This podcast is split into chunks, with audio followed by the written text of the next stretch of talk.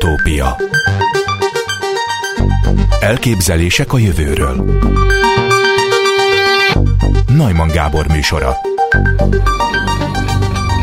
Az idei fizikai Nobel-díjat Krausz Ferenc egyenlő arányban megosztva kapta Pierre Agostinivel és Anne Lüliével az elektronok atomon belüli mozgásának vizsgálatát szolgáló attoszekundumos fényimpulzusokat előállító kísérleti módszereikért. Itt van velünk Dombi Péter, fizikus egyetemi oktató, az MTA doktora, a Wigner Fizikai Kutatóközpont ultragyors nanooptika lendület kutatócsoport csoportvezetője. Jó napot kívánok! Jó napot kívánok, köszöntöm a hallgatókat. Miért van szükség attoszekundumos fényimpulzusokra? Hát akkor kezdjük onnan, hogy mi és az az attoszekundum. Igen. Ugye az attó az a 10-18-onnak megfelelő előtag, a szekundum az a másodperc. Tehát itt gyakorlatilag a másodperc milliárdod részének a milliárdod részéről beszélünk. És hát ilyen fényimpulzusokat, fényfelvillanásokat a világon elsőként a Krausz Ferenc, illetve hát Pierre Agostini mért meg, tehát ők bizonyították be, hogy ilyenek léteznek. Különben előállítani, mert valószínűleg mások is előállították korábban ezeket a, a fényfelvillanásokat, csak hát nem tudták bebizonyítani azt, hogy ez tényleg ilyen rövid időtartamú. Egyébként ne arra ugyan a fény mekkora távolságot tesz meg egy atoszekundum alatt? Hát ez is egy ilyen érdekes hasonlatra ad lehetőséget, hiszen ugye egy, a, a fény az elkép, elképzelhetetlenül kis távolságot tesz meg egy atoszekundum alatt, tehát vegyük azt a példát, hogy, hogyha mondjuk ugye mindenkinek van otthon valószínűleg valamilyen lézer pointere, ugye hogyha azt a holdra irányítja és megnyomja egy másodpercig, akkor létrehoz egy olyan fényimpulzust, aminek a, hossz, a térbeli hossz az gyakorlatilag a föld-hold távolság. És hát ehhez képest viszont ugye az egy femtoszekundum, tehát a 10-15 másodpercig tartó fényfelvillanásnak a hossza, az 300 nanométer, és hát az, az egy attoszekundum ennek megfelelően, ennek még, még ennek is az ezred része, tehát ilyen három tized nanométeres hosszúságú fény csomagokról beszélünk, amiknek ekkora térbeli kiterjedése.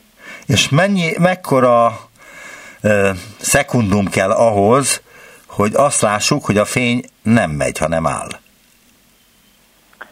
Hát a, ez szerintem egy kicsit egzotikus kérdés, tehát a fény az különböző közegekben ugye ter, terjedni szokott, tehát itt nem, nem arról van szó, hogy, hogy mondjuk egy fény, nem is tudom, egy fény, fénycsomagot, vagy egy fényimpulzust ugye ilyen lemerevítve mondjuk le tudnánk fényképezni, tehát ön, ön valószínűleg erre gondolt, hogy igen, vannak igen. ilyen gyors, gyors fényképezési eljárások, amivel ugye, hogyha hagyományos fényképezőgépnek is az ársebességét azt lecsökkentjük, lecsökkentjük olyan mértékben, hogy csak mondjuk néhány ezred másodpercig van nyitva mondjuk egy ilyen fényképezőgépnek a a, a hát zár, zárja vagy blendéje, akkor ugye nagyon gyors folyamatokat, tehát mondjuk egy sporteseménynek a, a, a mozzanatait, vagy egy kolibrinek a számcsapásait, vagy bármilyet ugye le lehet fényképezni ezekkel a gyors, nagysebességű kamerákkal. Itt azért nem erre kell gondolni, hogy, hogy itt akár mondjuk a, a fényt le tudnánk fényképezni, vagy valami ilyesmi dologra, hanem itt elsősorban arra kell gondolni, hogy az atomok és a molekulák világában vannak olyan gyors folyamatok, mégpedig az elektronoknak a folyamatai, ugye, tehát az atomhéj és a molekulák elektronjainak a folyamatai, amik ezen az elképzelhetetlenül rövid időskálán zajlanak le. Tehát itt elsősorban arra törekszenek ezek a kutatók, akik a Nobel-díjat kapták, illetve hát akik ezen az egész tudományterületen dolgoznak, már van ilyen tudományterület is, vagy attoszekundumos tudományterület, és ők azt vizsgálják, hogy ezek az elektronok ugye mit csinálnak ezeken a elképzelhetetlenül rövid időskálákon. És hát ugye ahogy mélyebbre megy az ember az anyagban, tehát hogyha mondjuk lemennénk az atommagok szintjére, akkor ott ugye még gyorsabb folyamatok játszódnak le, de ezeknek a folyamatoknak a, az időbeli felbontására jelenleg nincsenek eszközei a, az emberiségnek. Tehát igazából a... Tehát az attoszekundum is kevés igen. még? Igen, tehát ott már, ott már ugye beszélnek ilyen zeptoszekundumos, tehát még gyorsabb folyamatokról is, de, de erre nincs eszközünk, tehát pillanatnyilag az emberiség kezében a, az egyetlen eszköz, amivel 10-18 másodperces gyorsaságú folyamatokat vizsgálni lehet, az a Krausz Ferencék által kifejlesztett fényforrás, ami ilyen rövid fényfelvillanásokat biztosít, és közvetett módon, tehát nem közvetlenül, hanem közvetett módon egy ilyen gyors fényképezésre ad lehetőséget, elsősorban az elektronok világában. Ez a legrövidebb idő, amit az ember mérni képes? Igen, tehát ennél vannak gyorsabb folyamatok, a atommagokon belül például, de azokat nem tudjuk időben mérni, azoknak csak a végtermékeit tudjuk mérni. Ugye Elnézést, honnan tudjuk azt, Igen. hogy vannak ennél gyorsabb folyamatok, illetve mielőtt a Krausz Ferencék megmérték volna, vagy létrehozták volna ezt az atuszekundumos fényimpulzust, addig honnan tudtuk azt, hogy ilyen létezik egyáltalán, hogy az atuszekundum alatt is történik valami az atommag környékén, illetve a molekulákban? Hát ezt onnan lehetett tudni, hogy van, erre lehet elméleti számításokat csinálni, ugye a kvantummechanikai módszerek segítségével meg lehet azt határozni, hogy egy elektronnak a, a mozgás, vagy egy elektronnak az átmenete az egyik energiaszintről a másikra, az milyen időskálán zajlik le. Azonban arra nem volt megfelelő eszköz, hogy ezt kísérletileg is kimérjék, tehát ugyaninnen lehet azt tudni szintén, hogy ugye a mélyebbre ásva az anyagba ugye még gyorsabb folyamatok zajlanak le, de hát pillanatnyilag ez a, ez a csúcs technológia, az attoszekundumos fényforrások, amivel időben bontva ezeket meg lehet nézni. Hogyan tudták ezt elérni Krausz Ferencék, hogy létrejön egyáltalán az attoszekundumos fényimpulzus?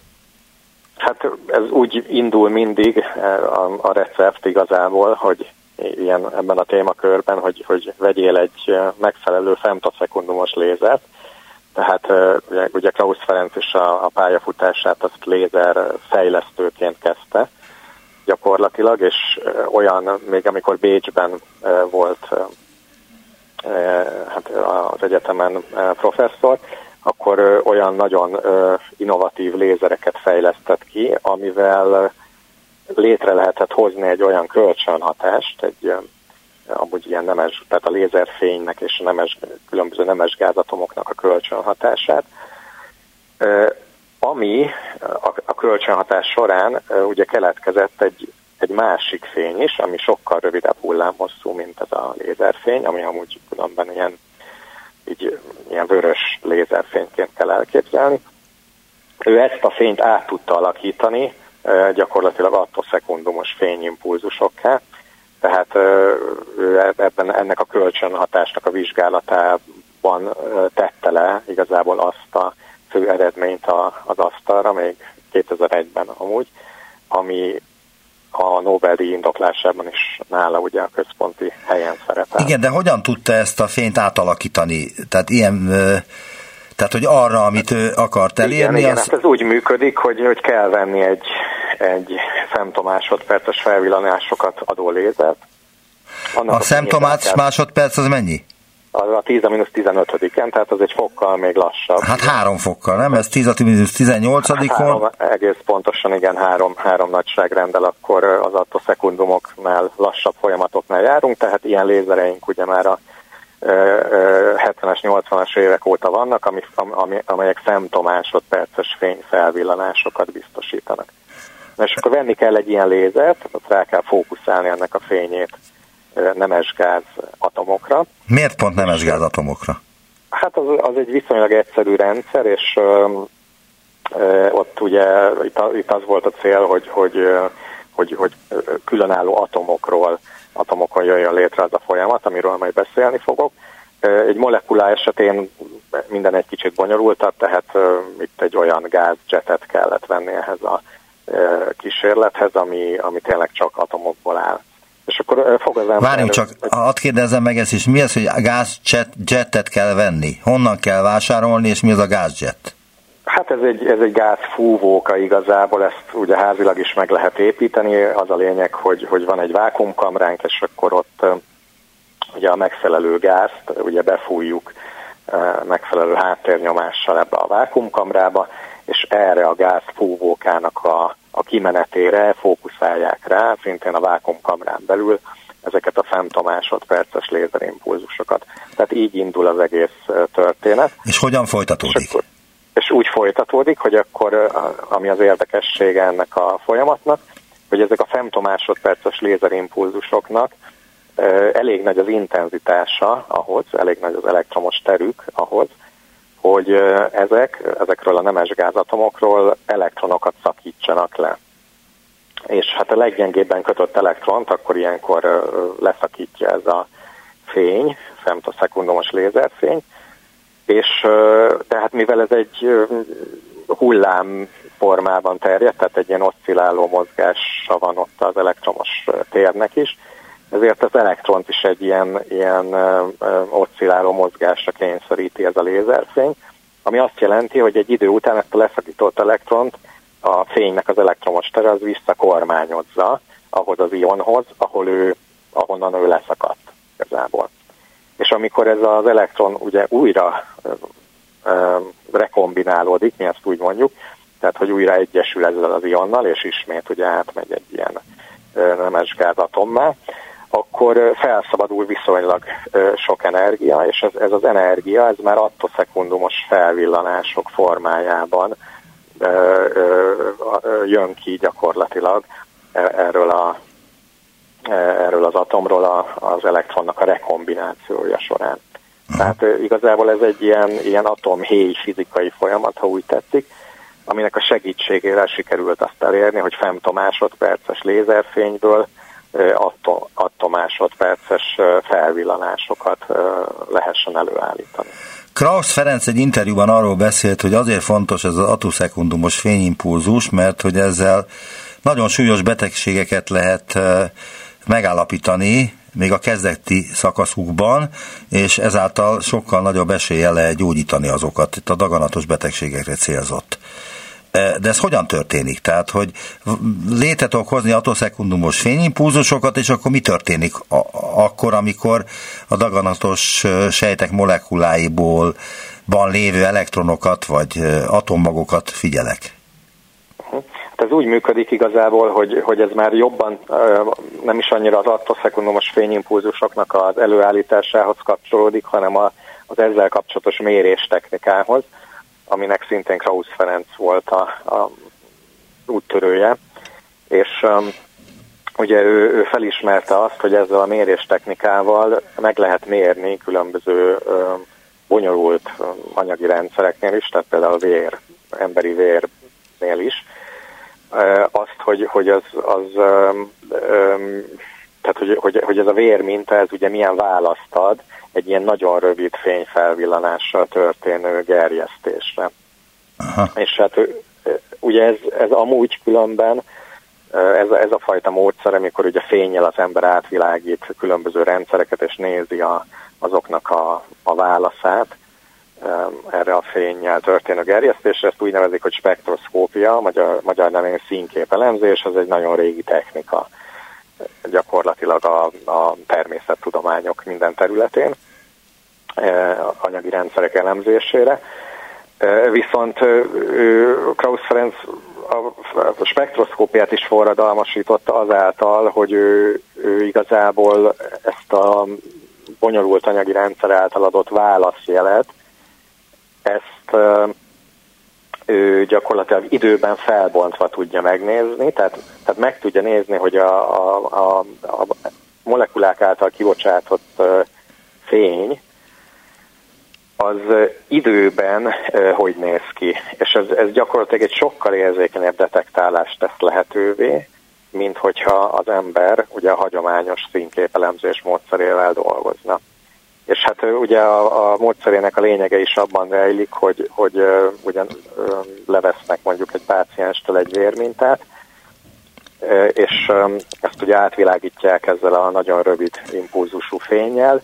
Attoszekundumos méréstechnika segítségével megmérik a, ennek a bonyolult molekuláris rendszernek a válaszát, és hát hogyha sok ilyen vérmintát megnéznek, és megnézik ezeket, ezeknek a válaszjeleknek a különbözőségét, akkor, ezt, akkor bizonyos tanuló algoritmusokkal ugye meg tudják azt mondani, hogy, hogy, hogy, hogy melyek azok a vérminták, amelyek ugye már esetleg valamilyen korai stádiumú rákos megbetegedést mutatnak, és melyek azok a vérminták, amik teljesen egészséges emberekhez tartoznak.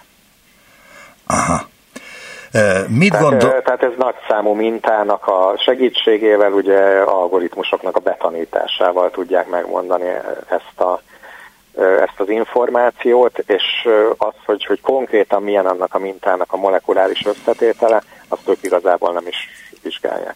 Igen, de ahhoz nagyon sok mintát kell megfigyelni és rendszeresíteni, elemezni, hogy egy idő után lehessen tudni, hogy ha ilyen reakciót látni egy atokszekundumos fényimpulzus hatására, akkor hogy ez mit jelent? Igen, hát ez, ehhez több tízezer, több százezer mintát kell elemezni, és ezeket az információkat kell beadni ezeknek a tanuló algoritmusoknak, vagy hát mesterséges intelligenciának, ahogy tetszik.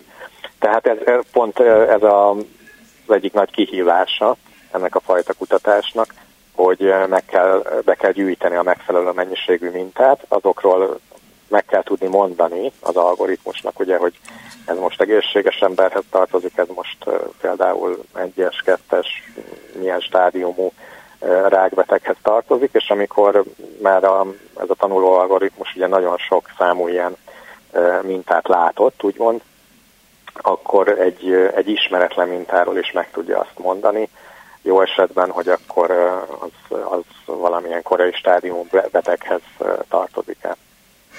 Az anyagok nem mutatnak más képet egy atoszekundum alatt, mint mondjuk egy másodperc alatt, vagy egy óra alatt? Tehát van-e differencia, hogy egy atoszekundumot mérek egy molekulának a elektronjánál, vagy egy perc alatt mérem ugyanezt meg? Mi a, két, mi a különbség a két észlelés között? Van-e különbség egyáltalán? Hát mindenképpen van különbség, mert ugye egy attoszekundum alatt általában még, még akkor is, hogyha mondjuk, nem tudom, az ember például fényjel gerjeszt egy, egy molekulát, ugye akkor is egy attoszekundum alatt még nem sok minden történik, hiszen maga a fény az, az mondjuk néhány száz attoszekundum vagy femtoszekundum, néhány femtoszekundum alatt fejti ki a hatását. Tehát mindenképpen, hogyha csak ilyen nagyon rövid időket néz az ember, akkor eleinte még azt az állapotot látja, amilyen állapotban ugye az a atom vagy molekula van, mielőtt még kölcsönadott volna a fényel, és akkor ahogy ugye telik az idő, telnek a femtomásodpercek mondjuk, úgy látszik az, hogy ez a rendszer elkezd átalakulni, és a végeredmény adott esetben valamilyen fény által gerjesztett kémiai reakció is lehet, tehát elképzelhető ugye az is, hogy ezek a bonyolultabb molekulák mondjuk a fénynek a hatására szétesnek, ugye két másik molekulává. Ez a folyamat meg tipikusan ugye azért ilyen több tucat nem tudom, másodperc alatt következik be, és hát erről az egész mondjuk molekula fétesési folyamatról, erről egy ilyen adott esetben még akár egy ilyen mozit is lehet csinálni azáltal, hogy ennek a lépéseit az ember egy megfelelő, ugye gyors fényképező módszerrel, ami lehet akár valamilyen attoszekundumos módszer is, ezzel így fel tudja venni. A legparányibb idő is végtelen? Ugye azt tudjuk, hát, hogy a fénynek a sebessége az meghatározó legalábbis a mostani fizikai törvények szerint, annál nem tud semmi sem gyorsabban menni, 300 ezer km per szekundumnál. De, igen, igen. de hogy az atoszekundumnak mondjuk a sokszorosát tudom elérni, kics, kicsinyítve, picibe, az meddig tud menni? Tehát mi a legrövidebb idő, ami létezhet? másodpercnek a töredékeire gondol. Igen, hogy mi a határ? Van-e határ egyáltalán? Hát ennek elvileg nincs határa, tehát bár tetszőleges rövid időtartamokat ugye el tudunk képzelni, de hát ugye az arról van azért alapvetően szó, hogy, hogy ezeknél a, például az atommagokon belül ott már ugye elméleti fizikusok számolnak olyasmiket is, hogy ugye zepto másodperces, tehát 10-21-en másodperces folyamatok, és, és akkor van az anyagnak a legelemibb építőkövei, ahol valószínűleg különben ezek, a, ezek az időtartamok is akkor ugye megállnak, és hát nyilván nem tudom én 10 a mínusz 30 vagy 10 a mínusz 40 másodperces időtartamokról meg, meg már akkor nincs értelme beszélnünk. De ez, ez a részemről, ez, ez ugye spekuláció, valószínűleg ezt még a legnagyobb elmék sem tudják így a az elméleti fizikában, hogy, hogy mi az a legrövidebb időtartam, amiről egyáltalán bármilyen elemi részecske esetén értelme van beszélni. A mostani fizikai Nobel-díj előtt, és ez az utolsó kérdésem, mennyi volt a legrövidebb idő, ami szerepelhetett egy kutatásban? Vagy mennyi szerepelt egy kutatásban eddig? Hát Ugye ez egy, ez egy 20 éves eredmény azért alapvetően, amikor, amire hivatkoznak, hogy például Krausz Ferencék ugye 2001-ben állítottak elő, egy, és, és bizonyították be egy 650 attomásodperces fényimpulzusnak a létét, és hát ez ugye folyamatosan ugye csökken itt az évek előre haladtával, tehát az elmúlt 20 évben azért volt elég sok fejlődés. Tehát végül is 20 évet kellett várni a Krausz Ferencéknek a Nobel-díjra? Hát, hogyha így vesszük, igen, tehát a legelső bizonyítékoktól. Várjunk, csak azért mondom ezt, mert a Karikó Katalinnál tavaly vártuk, hogy megkapja az orvosi Nobel-díjat, mert a koronavírus elleni e, vakcina kifejlesztésében jelentős szerepet e, vállalt, és egy évre rá megkapta. Tehát neki nem kellett 20 évet várnia, de a Krauszéknak ezek szerint 20 évbe került az, hogy megkaphatták a Nobel-díjat.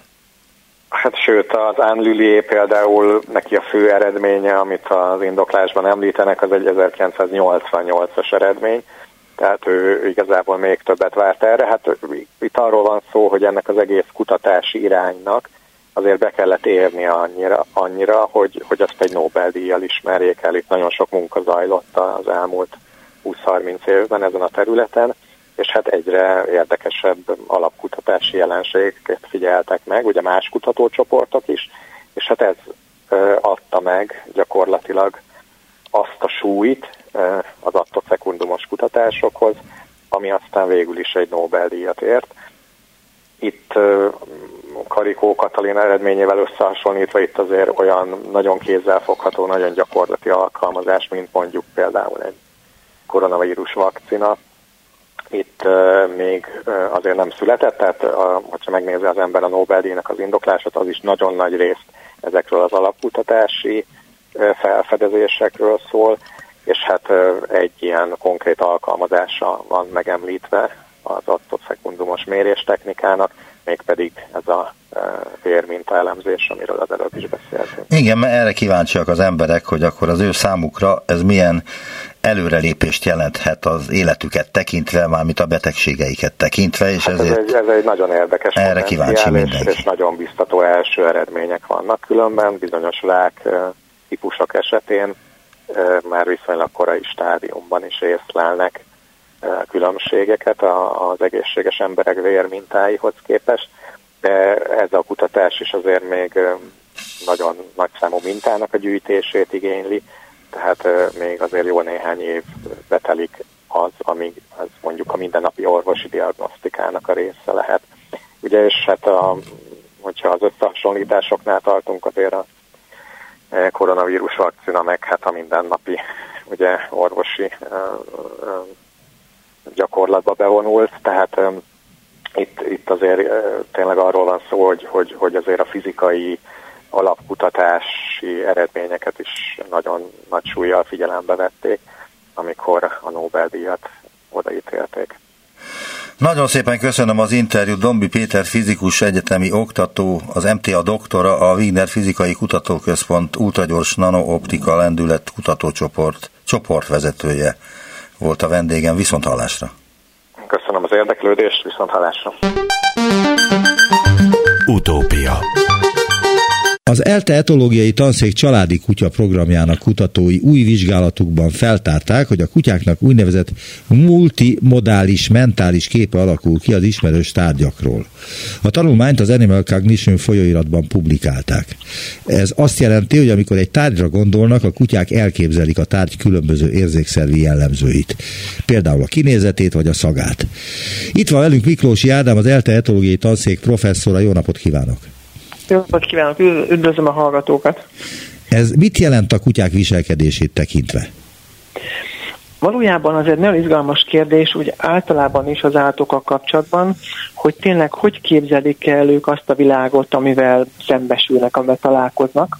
És a kutyáknál ez szintén felmerül a kérdés, és nyilván minden gazda, de hát a kutatók is ugye azt próbálják kideríteni, hogy vajon amikor a kutya mondjuk ránéz egy labdára, vagy egy botra, vagy éppen mondjuk a szekrényre, a szobában, vagy a székre, akkor ő tulajdonképpen hogyan észleli ezt a tárgyat, illetve hogyan ismeri fel, vagy ahogy szoktuk mondani, az agyában hogyan képződik le ennek a tárgynak a különböző tulajdonságai.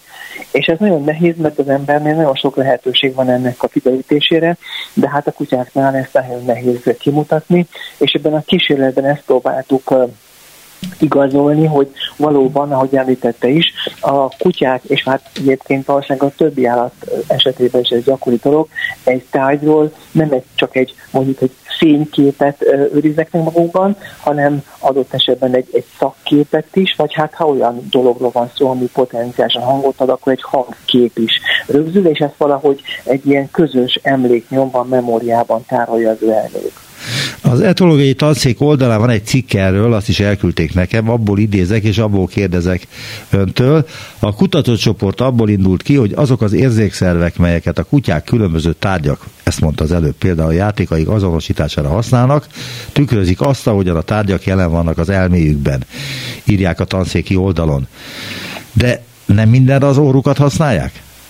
Hát igen, igen, tehát amikor az ember kutyákról beszélget specifikusan, akkor általában az szokott lenni az elképzelés, és ez az, ami a legtöbb talán kiképzőkönyvben, vagy más könyvekben is szerepel, hogy a kutyának ugye az orra az a fő érzékszerve, így is hallottam már sokszor említeni, és hogy gyakorlatilag ő a szagokról ismeri meg a tárgyakat. Na most pont az izgalmas, hogy egyrészt Persze lehet azt mondani, hogy van egyfajta fő érzékszerv, ezt nagyon nehéz így meghatározni, mert általában a helyzettől függ az, hogy a illető állat, milyen esetben a kutya melyik érzékszervet használja, és ilyen értelemben a szaglás az nagyon fontos a kutya szempontjából, de úgy néz ki, és ezek kísérletek is azt mutatják egyébként, hogy a látásnak például nagyon hasonló szerepe van, és pont ezt próbáltuk megnézni a kutyák esetében, hogy a kutya azt a tárgyat, amit ő igazából többnyire látás alapján is ismer, azt mondjuk képes csak szaglás alapján felismerni.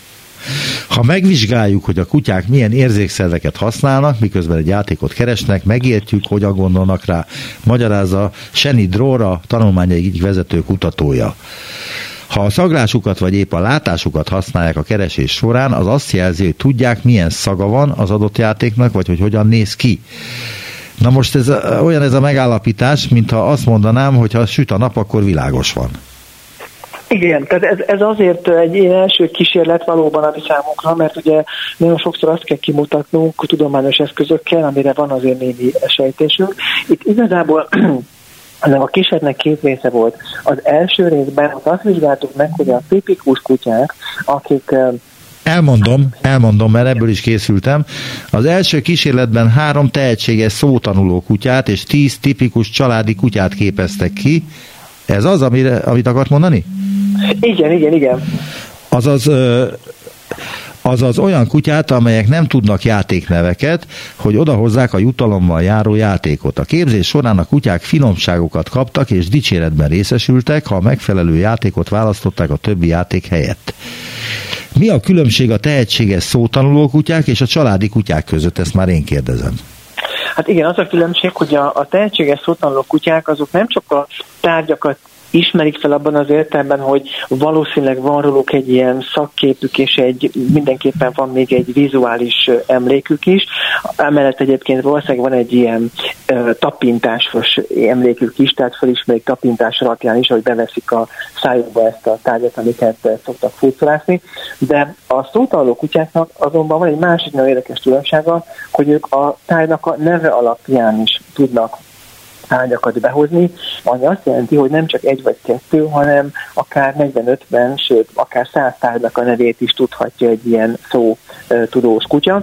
És ez azért érdekes ebben a kísérletben, mert míg ugye a, a tipikus kutyáknak, a hétköznapi kutyánál ugye csak azt tudtuk megvizsgálni, hogy mondjuk ha a kutya lát egy tárgyat, akkor azt ő felismeri egy sötét helyiségben a szag alapján, addig a szótanuló kutyáknál azt is meg tudtuk vizsgálni, hogy ha a kutya csak hallja a tájnak a nevét, tehát mondjuk csak egy emberi szót hall, és ugye azt mondjuk kék delfin, akkor ez is felébreszti benne azt a szag emléket, ami lehetővé teszi a kutya számára, hogy egy teljesen sötét szobából a pusztán a szag alapján a megfelelő tárgyat ki tudja választani, és be tudja hozni a gazdának. Ez az a kapocs, ami egyébként egy új kapocs, de ehhez nyilván meg kell vizsgálnunk a, a tipikus kutyáknak a teljesítményét is. És itt jön a második kísérlet, ami úgy szól, hogy a második kísérletben csak a tehetséges szótanuló kutyák vettek részt, itt a kutatók, vagyis önök arra törekedtek, hogy megtudják, mire gondolnak ezek a kutyák, amikor meghallják játékaik nevét. Azáltal, hogy felfedtük a kutyák milyen érzékszervekkel keresik a megnevezett játékokat, lehetőségünk nyílt arra, hogy következtessünk, mire gondolnak, amikor meghallják például, hogy Teddy Bear, magyarázatot Claudia Fugazza, a tanulmány tárgyszerzője. Igen, de mit gondolnak, ha mondjuk azt mondom, hogy csont, vagy ha azt mondom, hogy esik az eső? Hát a, a csont esetében mindig az a kérdés, hogy a kutyák egyáltalán, a, vagy az az adott kutya, ugye a csontot, mint uh, emberi lokalizációt, tehát mint egy kiejtett szót, azt össze tudja egyáltalán kötni valamilyen konkrét tárgyal, mondjuk egy csonttal, vagy esetleg egy csontformál játékkal, amit a gazda így nevezett el. Na most úgy tűnik, hogy erre például nem képesek a tipikus kutyák. A tipikus kutyáknak az az izgalmas, hogy ott úgy néz ki, hogy csak a látás, tapintás és a szaglás az, ami egy tárgy emlékképét fel tudja idézni az ő elmékben. Tehát hiába mondom én egy tipikus kutyának, hogy hozd a kék delfint, a zöld, zöld almát, a nem tudom milyen, a nagy, nagy frisbit, vagy akármit, ezek a kutyák erre képtelenek. Ez a fajta inger, ez a fajta jelzés, ez nem ébreszti föl az elmékben, nem aktiválja az elmékben az adott tájnak a képét. Erre ők nem képesek. Erre csak a szótanuló kutyák képesek. Egyébként ez a képesség adja amit az embernek is a sajátja, hogy mi egy tárgynak nem csak a szagát, formáját és a kinézetét tudjuk megtanulni, hanem a nevét is, egyfajta, ami egy egyfajta akusztikus mintázata tulajdonképpen ennek a tájnak a mi elmében, még akkor is, hogyha ez nem közvetlenül kötődik egy tárgyhoz. Tehát ugye a tájnak a neve, azt úgymond én ragasztom rá, és ez teljesen önkényes. Tehát ugye egy, egy, tudom, egy sárga labda az élen sárga, meg, meg gömb alakú, de az, hogy azt én sárga labdának hívom, vagy mit tudom én, teljesen más szavakat használok, ugye más nyelven, az az én döntésem, és ez az izgalmas ezeknél a kutyáknál, hogy ők ezt is meg tudják tenni, hogy egy, mondjuk egy nyeri dimenziót adnak ez a tárgy képhez, ami az ő elméjükben megjelenik, és ez szerintem egy izgalmas lépés arra, hogy megértsük például azt, hogy milyen különbségek tudnak kutyák között lenni, és ezek a szó tanuló kutyák ebben nagyon specifikusak és különlegesek.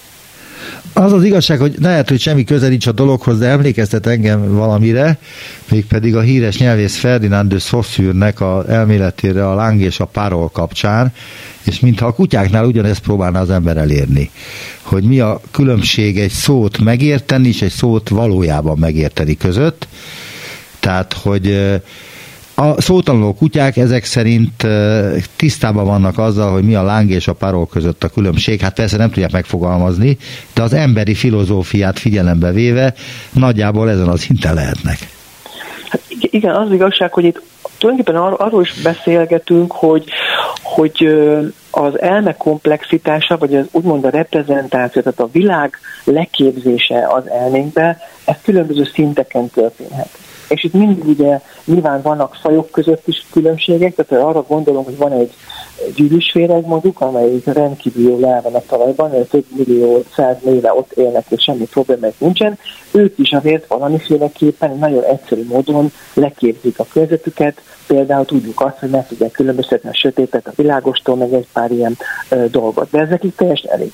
És ugye nyilván különböző állatok máshogy csinálják ezt, tehát itt is a kutyánál, vagy a, a szavaknál ugye egy szó, amikor a kutya például azt mondjuk neki, hogy ülj, vagy éppen, hogy gyere, akkor is ugye gondolhatjuk azt, hogy a kutya ezt a szót érti, de valójában az, a kutya ilyenkor leginkább csak arra reagál, arra a tanulási folyamatnak az eredményére, hogy ő megtanulta, hogy ezt a hangot hallja, akkor neki érdemes oda menni a gazdájához, vagy éppen leülni. Ez onnan lehet hogy nagyon jól kipróbál, vagy bizonyítani, ha tetszik, vagy kipróbálni, hogyha megtanítjuk a kutyának ezt az új az új vezényszót, és ezt ő szépen tudja, akkor ki kell próbálni egyszerű, a kutyát lefektetjük a földre, és akkor azt mondjuk neki, hogy ülj. Ugye most azt várnánk tőle, hogyha valójában érti azt, hogy mit jelent az, hogy ülj, akkor neki föl kéne ülnie, és így másik pozíció, ülési pozíciót fel kéne venni. A kutyák nagy része ezt nem fogja megtenni, mert ő nem az ülj szónak a valódi tartalmát értette meg, hanem pusztán, hogy az a vokális jelzésre neki egy akciót kell bemutatni, az az állásból ugye levinni a hátsó felét és letenni a földre. Ezt jelenti az akció, nem pedig egy ülés gondolat jelenik meg a kutyának a fejében. Igen, de egy sor másik ilyen kutyaparancsnál ugyanez van. Egy sor másik ilyen parancsnál, amikor csak bizonyos helyzetben ért, érti meg a kutya a parancsot, mert hogy ő köti ezt a ki tudja hány szóból álló parancsot ahhoz a helyhez, az emberhez, pórászhoz, stb. Tehát, hogy, hogy nem absztrahál ilyen esetekben, mint az ember. Igen, hát igen, ezben az izgalmas, hogy mi azt kérdezzük meg, hogy persze van, amikor azért a kutyák is képesek ilyen abstrakciókra, és pont a szótanulók ügyek esetében ott kiderült az, hogy ők, ők, ők igenis tud, meg tudják tanulni, vagy felismerik azt a dolgot, hogy például, hogyha egy ilyen szótanuló kutya aznak van mit tudom, milyen zöld frizbie, kis frizbie, sárga frizbie, stb., akkor ő meg tudja azt már az elmében, meg tudja alkotni a frizbinek a fogalmát. Tehát meg, nála megjelenik az, hogyha sok új tárgyat lerakunk például, és köztük egy olyan fizbe, amit még sose látott, mert előtte vettük a boltba, és most tesszük le a kutya elő először, és azt mondjuk, hogy hozza a fizbit, akkor ő ki tudja választani a fizbit az új tárgyak közül, még akkor is, hogyha vannak karikák, meg hasonló ilyen kerek tárgyak. Amiből arra következhetünk, hogy náluk megjelenik egyfajta ilyen koncepció képzés, az elmékben, pontosan ami köthető az emberi szavaknak a funkciójához ilyen értelemben. Azt írják ebben a tájékoztatóban, a honlapjukon, hogy a kutyáknak jó a szaglásuk, de azt tapasztaltuk, hogy szívesebben hagyatkoztak a látásukra, és csak néhányszor használták az orrukat, szinte csak lekapcsolt világítás mellett. Magyarázza Miklósi Ádám professzor, vagyis ön az ELTE etológiai tanszékének vezetője és a tanulmány társzerzője. A kutyák leggyakrabban és hosszabb ideig szimatoltak a söt... Kutyák gyakrabban és hosszabb ideig szimatoltak a sötétben, 90%-kal több időt töltöttek szimatolással, amikor lekapcsoltuk a lámpákat, de ez még mindig csak a keresés idő 20%-a volt. Na most az én kutyám egy Weimári Vizsla 9 éves ivaros, és kizárólag az orrát használja akkor, ha például egy másik kutyával szeretne megismerkedni, és hiába látja egy másik kutyáról, hogy az is kan, de ivartalanított, elkezd udvarolni neki, pedig látja, hogy fiú a másik kutya. És felülírja az, amit az orrával érez, mint, azt, amit a szemével lát. Igen, ezek, ezek, ezek az izgalmas kérdések. Nyilván itt sokszor a helyzettől is függ a, a, kutya viselkedése, és hogy milyen ingereket vesz éppen figyelembe. Egyébként tipikusan az emberrel a interakcióban nagyon erősen dominál a látás a kutya esetében. Erre nagyon sok adatunk van kísérletekben is, hogy amikor valami kutya egy emberrel, emberrel néz, vagy emberrel van éppen interakció, akkor inkább figyel, mint sem, hogy szagol. Ez egyébként valóban fordítva van mondjuk kutyákon belül, tehát a, a fajtások azok egymástól nagyon sok olyan információt kapnak, amit, amit szaglásra tudnak elsősorban megszerezni. Na akkor itt álljunk meg egy pillanatra. Igen a Weimári Vizsla nagyon jó szaglású kutya, óriási orra van, állítólag az egyik legjobb szaglórend szervel rendelkező állat. Uh-huh. Az én kutyám leszokott táborozni egy-két szag mellett egy fánál, nem csak azért, hogy nyalogassa, hanem a fene tudja miért. Ön tudja, hogy milyen információkat lel egy kutya egy szakból az utcán? Hát, hát hogy mondjam, ez így nehéz megítélni nyilván fejből, attól függ, milyen szagról van szó. Tehát például, hogy egy kutya szaga van azon a fán, akkor abból könnyen el tudom képzelni, hogy nem csak a kutyának az ivarára lehet következtetni, abból adott esetben a korára is. Az el tudom, külön, el tudom képzelni, hogyha az ön kutyának sok tapasztalata van különböző fajtájú kutyákkal, akkor lehet, hogy neki arra is van emléke, hogy az melyik fajtának lehet a szaga inkább. Adott esetben, ha olyan helyen járnak, ahol ismerős kutyákkal találkoznak, akkor például az a szag szólhat az egyedről is, tehát egyed specifikus szagot is ugye a kutyák képesek kiszagolni, vagy legalábbis is felismerni. Tehát egy szagban rendkívül sok információ van. Nyilván, hogyha mondjuk éppen valaki egy kis benzint lötykölt a fa tövére, ami elég egy, egy, egyértelműen valamilyen más szag, az lehet, hogy kutya számára egyáltalán nem érdekes, és oda szagol és ott hagyja. Tehát ugye a probléma az az egyébként pont az ember szempontjából, hogy mi a visszaglásról nem azt mondom nagyon rossz, de annyira nem is nem használjuk hétköznapéletben, és a kísérleti meg kutatási eszközeink is nagyon ö, kevéssé fejlettek ahhoz, hogy a szagokról mi sokat megtudjunk a magunk eszközével. Tehát amikor egy kutyának egy ilyen szag izgalmas, azt úgy nagyon bonyolultan tudnánk csak megvizsgálni különböző kémiai laboratóriumban, és még akkor se tudnánk valószínűleg jutnánk messzire, ezért főleg ilyen feltételezéseken alapszanak ezek a megfigyelések, de más az akusztika és a látás, mert ott ugye nagyon jól, könnyen ki tudunk a saját szülünkkel is hallunk dolgokat, vagy pedig látjuk a szemünkkel még jobban, mint a kutyák. Tehát azt pontosan tudjuk, hogy a látvány, illetve a, a hallás alapján a kutyáknak milyen információ rendelkezése. A szaglás az ember számára egy kicsit egy ilyen fehér folt ebből a szempontból. Tehát ott a mi ismerteink igazából csak hipotéseken alapulnak. Hát már csak azért is fehér folt, mert nem tudjuk, hogy ez mennyire gyorsan terjed. Holott, nem is beszélve. Holott, holott azt mondják egyesek, hogy ez majdnem olyan gyorsan terjed, mint a hang, vagy mint akár a fény bizonyos helyzetekben, tehát hogy a szag az egy rendkívül fontos ilyen vivő energia, vagy valami ilyesmi, ami a kutyáknak az életét alapvetően meghatározza.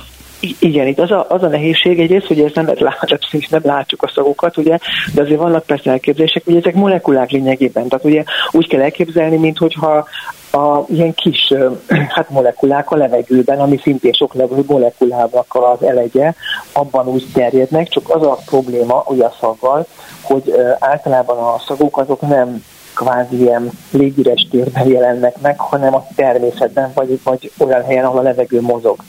És ezért nem csak arról van szó, hogy van egy szakforrás, ahonnan szépen, mint mondjuk amikor az ember a sprével kifúj, akkor lehet tudni, hogy honnan indulnak a szagmolekulák és milyen irányba haladnak, hanem ugye a szakforrást azt a szél befolyásolja, és nyilván az idővel pedig ez a diszperzió, ez a szólódás ez egyre nagyobb lesz. Tehát például nagyon azt sem lehet tudni igazából még, hogy amik ilyen vannak ilyen elméletek vagy teóriák, hogy most igazából amikor a kutya egy nyomot keres, akkor mennyire a, a mondjuk a vad által ott hagyott, vagy az ember által ott hagyott szagnyomot keresi, vagy pedig azt a zavarást veszi észre, ugye, amit az az illető keltett a testével fizikailag azon a szag ösvényen, ami egyébként ott volt. Tehát, és ezeket nagyon nehéz elemezni, mindegyikre van nyilván lehetőségnek, hát a kutyák is egyébként különbözhetnek, tehát hogy melyik kutya számára mi jelent fontosabb információt a saját tapasztalatai alapján, vagy éppen hogy volt kiképezve ilyen szempontból, de azt tudjuk, hogy valóban a kutya orr, miután nagyobb is, mint az emberi fizikailag, tehát az orrfelület, ahol a szaglás történik, ezért rendkívül sok molekulás esetében sokkal érzékenyebb, ami azt jelenti, hogy ha egy szobában, nem tudom én, most úgy veszük, hogy tudom én, van egy szag mole, a molekula, akkor azt a kutya nagyobb esélye fogja kiszagolni, mint mondjuk egy ember. És az átszázással hogy állnak a kutyák? Mert hogy az én kutyámnál megfigyelhető az, de hát nekem több kutyám volt, tehát egy elég komoly kb. 50 éves tapasztalatom van a kutyákkal, személyes tapasztalatom. Kutatói vagy tudományos nincsen természetesen. De azért megfigyeltem egy csomó dolgot. Az én kutyám például rendkívül fontosnak tartja a saját szagát, de ennek ellenére miért kell neki esetleg ö, kakiba vagy döglött halva megfetrengenie, ami az álcázásról szól? hogy az miért fontos, illetve miért nem engedi, hogy megfürdessük otthon, illetve miért fáj neki az, hogyha megfürdetjük, és kvázi a szaga eltűnik egy pár órára. Hát az igazság, hogy ez nagyon egy kutyától is függ. Ugye ez a, a, a meg, megmerítkezés más illatokban, ennek tényleg emögött is sok elképzelés van, pontos dolgot nem tudunk, azért lehet látni, hogy nem minden kutya csinálja, egyéb, mármint, hogy kutya egyed, nagyon sokan csinálják, de nem mindenki. És a másik az, hogy ez feltettünk egyébként maga a viselkedés, az egy ilyen tényleg egy öröklött mintázat, ami azt jelenti, hogy amikor a kutya adott esetben adott kutya meglát, meglát, megérzi azt az illatot, akkor tényleg benne ez a magatartás kiváltódik. Nagyon sok kutyában egyébként nem váltódik ki, tehát azért ez, ezek nem, nem arról van olyan, mint az ugatás. Tehát ön azt mondja, hogy ez abszolút ösztönös viselkedés, és kvázi majdnem, hogy reflexzerűen történik. Igen, és amikor a, ha a kutya olyan, tehát olyan kutyánk van, akiben ez tovább öröklődött, vagy az a fajta, amelyik inkább jellemző, ott, hogyha a szag megjelenik, akkor ezt neki úgymond csinálni kell. Nyilván megfelelő tréninggel le lehet a kutyát erről emelni, főleg ha az ember kiskorban ott van, de hát ezt ha az ember elmulasztja, vagy éppen nem annyira zavarja, akkor nagyobb esélye felmarad. A fürdés az megint egy, megint egy másik dolog, ugye ez olyan, mint a, hát szerintem ha mindenki megfűrik, maga is érzi azt, hogy akkor átalakul a jó, a tulajdoni felfrissülünk, főleg ilyen melegbe, de átalakul az egész um, szag állapotunk, ezért részben is szoktunk egyébként emberek mármint civilizált emberek pont ezért tudunk, hogy a szagoktól megszabaduljunk. A kutyának ez nyilván egy megint nagyon furcsa érzés, hogy ő egészen mást érez utána, nem minden érzi valamilyen szinten a saját magát, vagy nagyon sokszor a fürdős közben is, ha csak nem csak vízzel fürdünk, akkor vagy, vagy mosószer is, vagy ilyen csampon belekő rendszerbe, akkor nyilván az még kellemetlen is lehet, vagy legalábbis idegen a kutya számára. Egyébként tehát nem megint ez a fürdés, mire a víznek is van szerepe, nem minden kutya vízkedvelő olyan mértékben, tehát itt sok minden közreátszik. Nem feltétlenül az idegen szag eltávolítása zavarja a kutyát, hanem az, hogy utána egy darabig nem tudja magát kutyának érezni, amik ezek a testvérigyek megint nem aktiváló, aktiválódnak és előállítják az ő természetes szagát, ami benne jól érzi magát. Nagyon szépen köszönöm az interjút. Miklós Jádám az ELTE etológiai tanszékének vezető professzora volt a vendégem. Viszont hallásra! Minden jót! Köszönöm szépen a lehetőséget, viszont hallásra!